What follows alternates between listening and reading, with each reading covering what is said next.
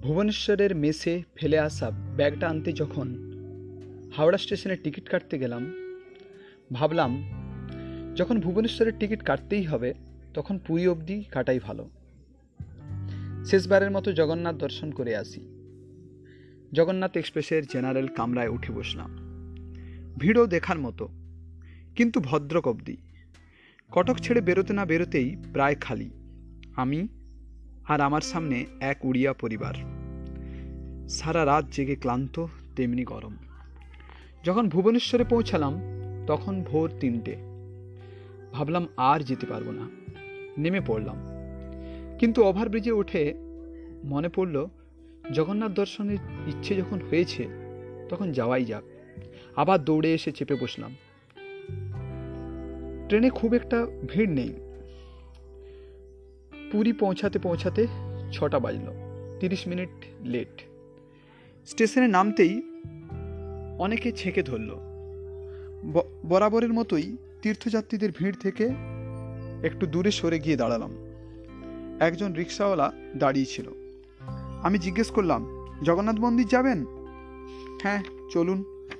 যেতে যেতে মনে হলো, দর্শনে যাব, স্নান করেই যাওয়া উচিত। আচ্ছা দাদা। আমাকে সমুদ্রের তীরে নিয়ে গিয়ে একটু ছেড়ে দিন। রিক্সাওয়ালা সি বিচে নামিয়ে দিয়ে এলো। স্নান সেরে মনে হলো, ধাম দর্শনে ভক্ত সঙ্গ পেলে বেশ ভালো হয়। কলকাতা মন্দিরের বন্ধুদের মধ্যে কৃষ্ণপ্রভুকে ফোন করলাম। কৃষ্ণপ্রভু, কেউ কি আছেন এখন পুরীতে? ফোনের উপার থেকে কৃষ্ণপ্রভু বলল হ্যাঁ বল্লভ চৈতন্য প্রভু ও রামকৃষ্ণ আছে। আচ্ছা রামকৃষ্ণ আমার অনেক দিনের বন্ধু। মন্দির সূত্রেই পরিচয়। ফোন ধরতেই বলল, তাড়াতাড়ি এসো। আমরা গৌরী মঠের পাশেই মারোয়াড়িদের একটা ধর্মশালাতে আছি। দর্শনের জন্য শীঘ্রই বার হব আমি বললাম, আমার জন্য দশটা মিনিট ওয়েট করো। আমি অটো বুক করে তাড়াতাড়ি আসছি। আমি বল্লভ চৈতন্য প্রভু, রামকৃষ্ণ বার হলাম। এটা আমার প্রথম জগন্নাথ দর্শন।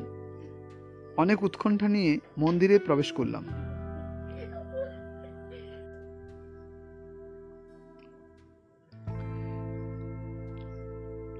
অনেক উৎকণ্ঠা নিয়ে মন্দিরে প্রবেশ করলাম।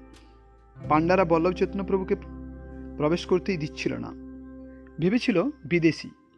যাই হোক, গর্ভগৃহে যখন পৌঁছালাম, তখন ভিড় বিষ পা পিছলে একেবারে হাজার মানুষের পায়ের তলায়। হঠাৎই রামকৃষ্ণ আমার হাতটা টেনে কোনার অন্ধকারের দিকে ঠেলে দিল। আমি প্রথমে বুঝতে পারিনি।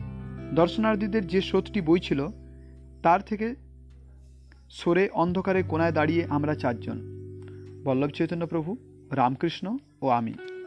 আর আমাদের সামনে একজন মাতাজি ফুলের তোড়া নিয়ে অঝোর নয়নে কাঁদছিলেন আর প্রার্থনা করছেন। সাক্ষাৎ দারুব্রহ্ম জগন্নাথ, বলদেব, সুভদ্রা আর তাদের সামনে আমরা চারজন দাঁড়িয়ে।